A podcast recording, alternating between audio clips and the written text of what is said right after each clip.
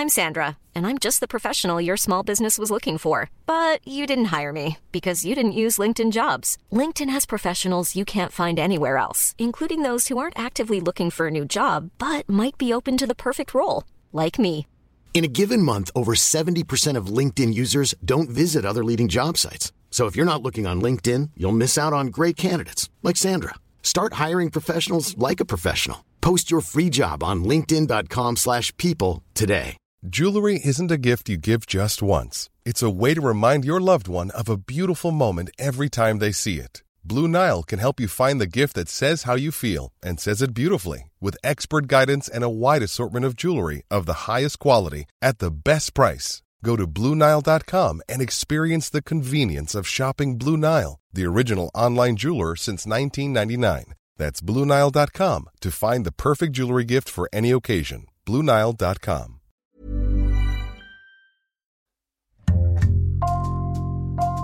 Bonjour, c'est Jules Lavie pour Code Source, le podcast d'actualité du Parisien. La journée mondiale contre l'endométriose a été fixée cette année au 28 mars. Cette maladie chronique touche de nombreuses femmes. Quand elle n'est pas diagnostiquée assez tôt, elle peut provoquer des douleurs très vives, parfois handicapantes au quotidien. Pour Code Source, Claudia Prolongeau a rencontré une femme victime d'endométriose et le médecin qui lui a diagnostiqué cette maladie plus de 20 ans après les premiers symptômes.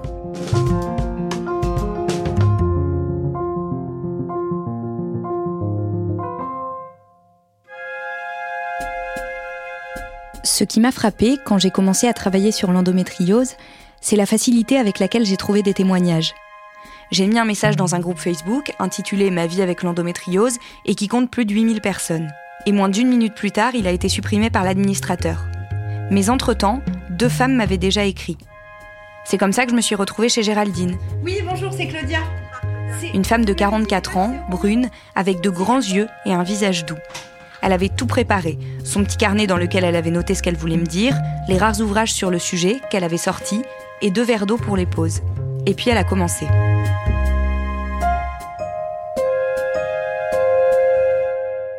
J'en ai un souvenir très clair puisque c'est un souvenir de douleur, de douleur très forte quand j'ai mes règles pour la première fois. Euh, C'était un mois avant mes 12 ans, c'était en plein été au mois de juillet et euh, c'était au moment d'une fête de famille euh, et donc je prenais sur moi en me disant ça va aller, ça va aller parce que je veux m'amuser avec mes cousins et c'était prévu qu'on aille à la piscine.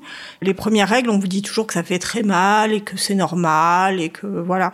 Bah, ma mère m'a rassurée en fait en me disant que c'était normal d'avoir mal puisque c'est le discours qu'elle-même, je pense, a déjà entendu.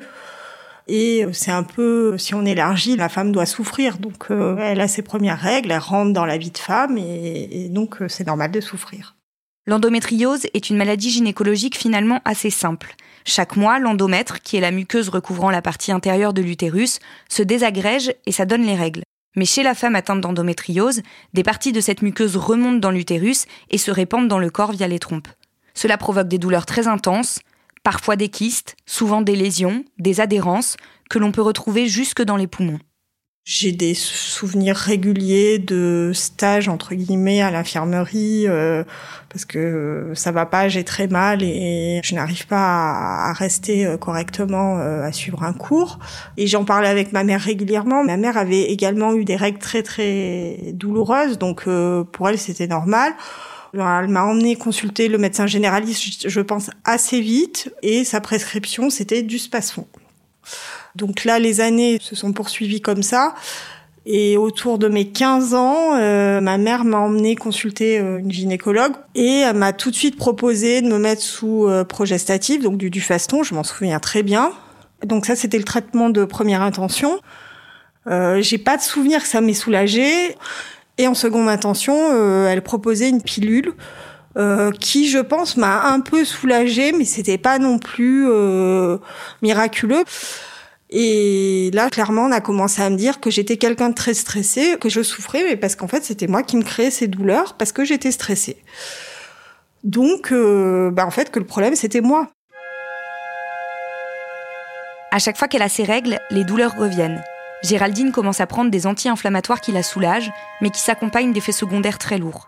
La première fois qu'elle a une relation sexuelle, la douleur est presque insupportable. Le premier rapport, euh, ça a été extrêmement douloureux, mais c'est pareil, on vous dit que c'est normal, donc euh, vous vous dites que c'est normal.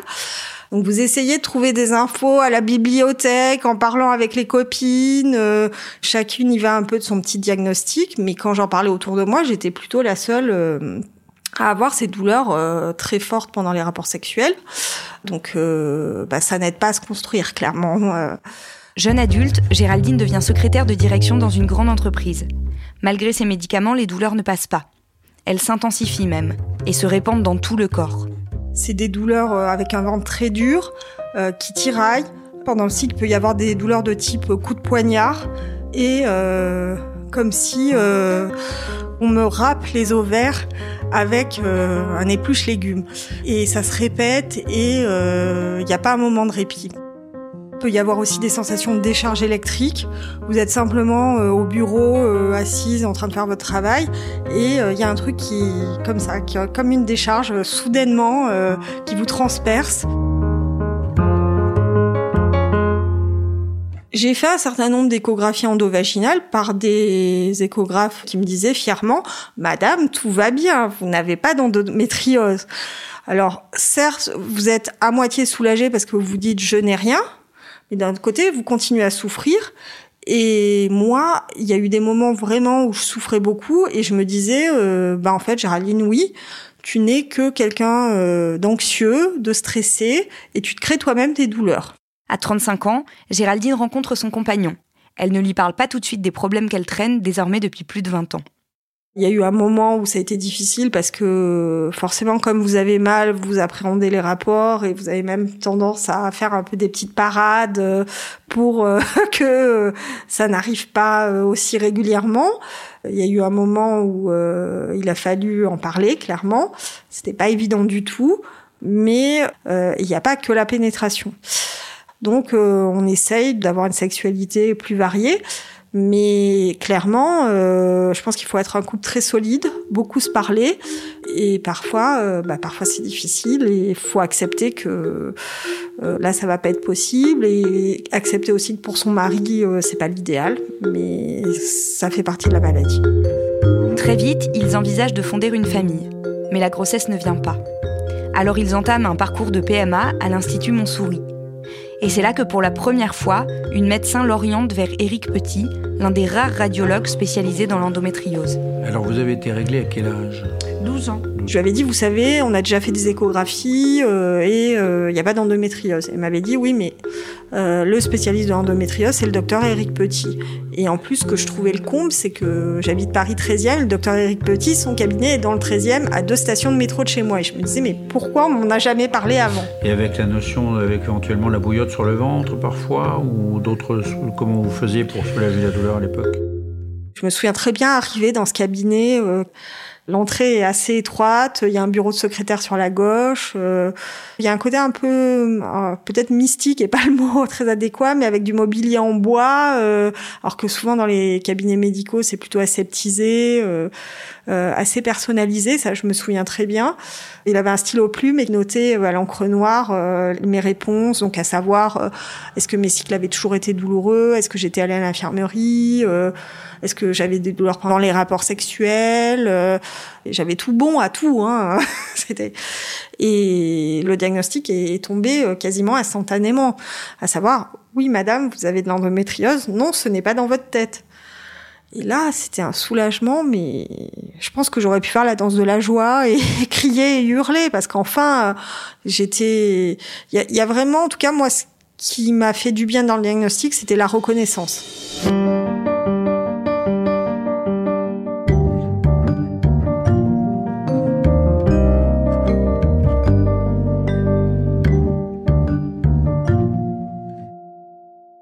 En 2006, le docteur Petit a créé le centre de l'endométriose à l'hôpital Saint-Joseph à Paris. Il a décidé de consacrer sa carrière à cette maladie. En moyenne, les femmes atteintes d'endométriose l'apprennent 9 ans après les premiers symptômes. Je me suis aperçu quand j'étais jeune interne qu'on renvoyait des jeunes femmes chez elles en disant qu'elles étaient folles à 3 heures du matin parce qu'elles venaient pour des règles douloureuses aux urgences. Et donc je me suis dit que c'était curieux. Et mon esprit critique m'a poussé à contester la possibilité que ça soit normal.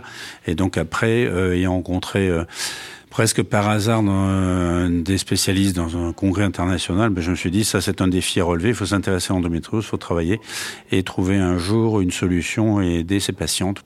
Et après ça a fini par aboutir à ce réseau qui permet donc d'essayer de prendre en charge de façon optimale et personnalisée chaque patiente qui souffre de cette maladie très fréquente, puisque c'est quasiment une femme sur cinq en âge de procréer concernée par cette maladie chronique qui démarre dès les premières règles. Et s'arrête qu'à la ménopause et qui existe depuis moins 1855, puisque c'est une maladie euh, très ancienne, euh, mais qui a toujours été cataloguée dans la psyché féminine, puisqu'on ne trouvait rien jusqu'à ce qu'on découvre enfin quelle était l'anomalie principe qui sont que les cellules de l'endomètre ne soient, pas à leur place, expulsées par l'utérus avec le reflux des règles par les trompes.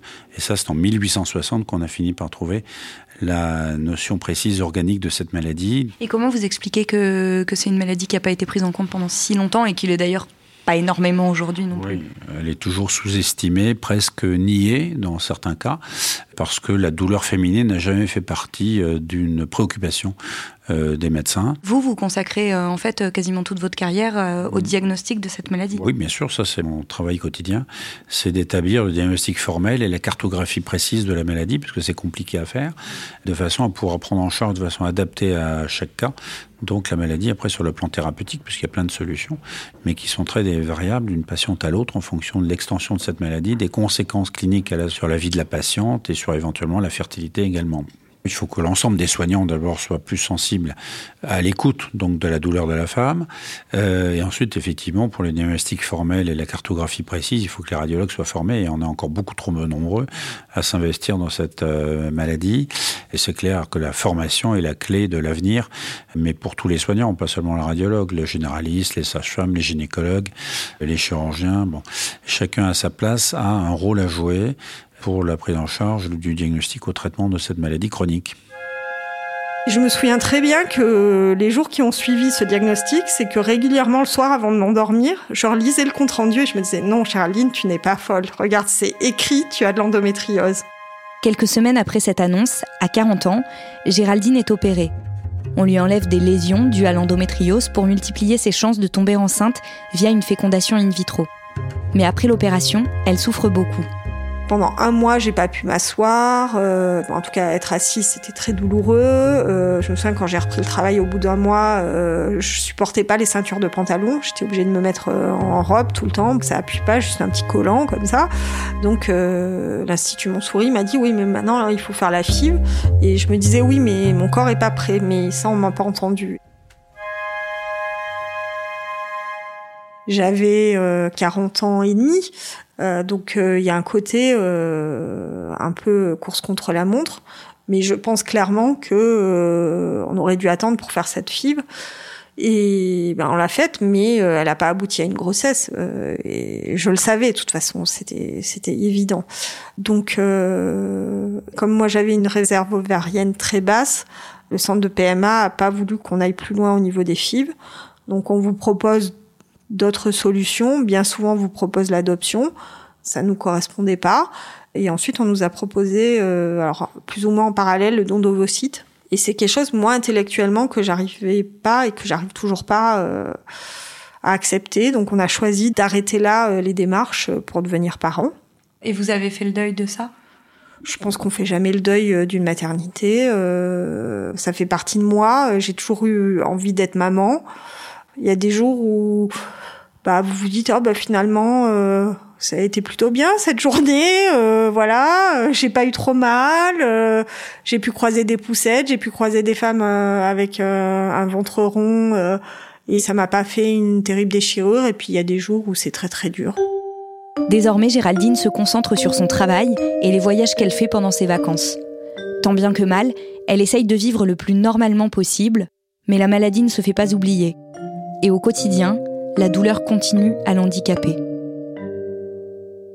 On a obligé de mettre en place à la maison euh, peut-être un mode de vie euh, de personnes âgées sur certaines choses, c'est-à-dire que aujourd'hui on se fait livrer les courses parce que porter du poids euh, c'est pas bon.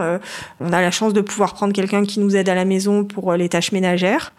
Parfois, je prends sur moi parce que j'ai pas envie que la maladie prenne toujours sur le quotidien, mais bien souvent, elle prend malheureusement le pas sur le quotidien. Est-ce que vous avez déjà eu peur que votre euh, conjoint vous quitte à cause de cette maladie?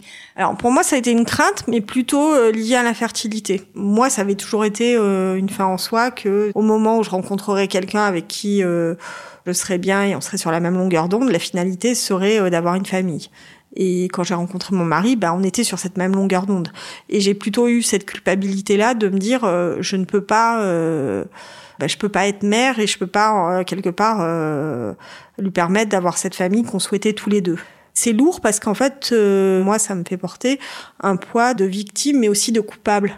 C'est-à-dire, vous êtes victime d'une maladie, mais coupable aussi de ne pas pouvoir enfanter, coupable de ne pas pouvoir avoir des rapports sexuels satisfaisants.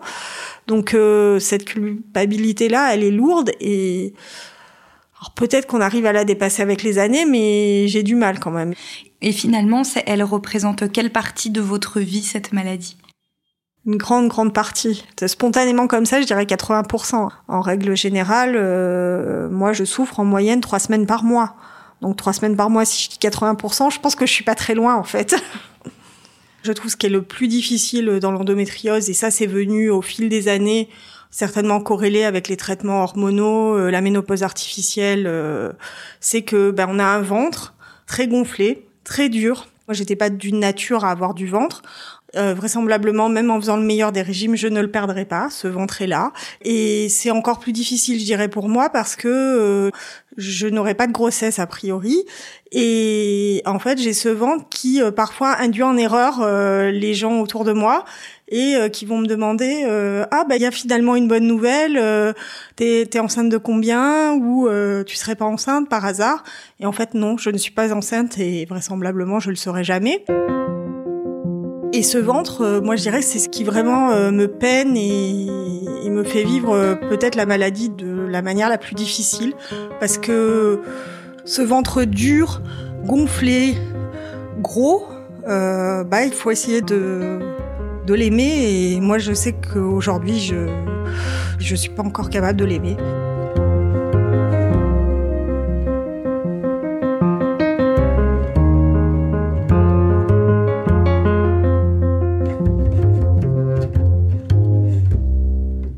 Claudia, est-ce que Géraldine peut espérer aller mieux un jour? Plus ou moins. Il se trouve que dès qu'elle sera ménopausée, donc dès qu'elle n'aura plus ses règles, de fait, elle n'aura plus la maladie. Mais d'ici là, ce qui est compliqué, c'est que comme elle a décidé de ne pas prendre d'hormones parce que les effets secondaires étaient trop euh, trop compliqués à gérer, elle continue à avoir ses règles. Le problème, c'est qu'à chaque fois qu'elle a ses règles, elle a de nouvelles lésions qui se forment. Son gynécologue lui disait qu'en fait, c'était comme euh, comme si chaque mois elle remettait le feu à ce qu'elle avait.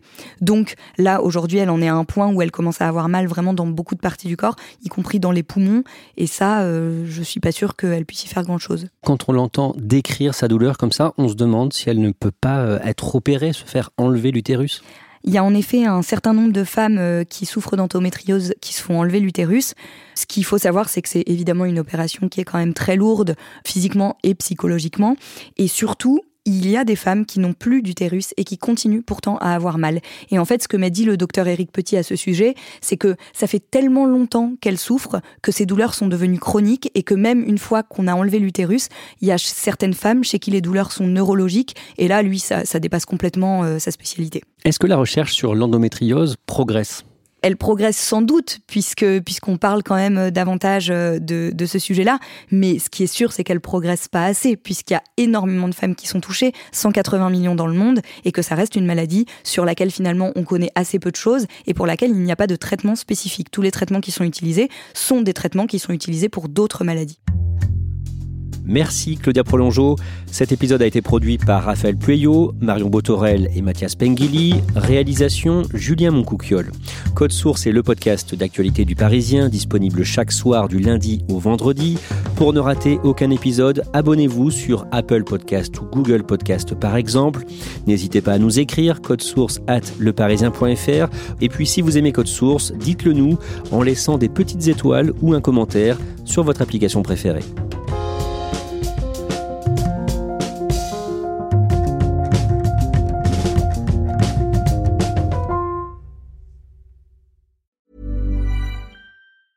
Planning for your next trip? Elevate your travel style with Quince. Quince has all the jet setting essentials you'll want for your next getaway, like European linen, premium luggage options, buttery soft Italian leather bags, and so much more. and is all priced at 50 to 80% less than similar brands. Plus, Quince only works with factories that use safe and ethical manufacturing practices. Pack your bags with high-quality essentials you'll be wearing for vacations to come with Quince. Go to quince.com/pack for free shipping and 365-day returns.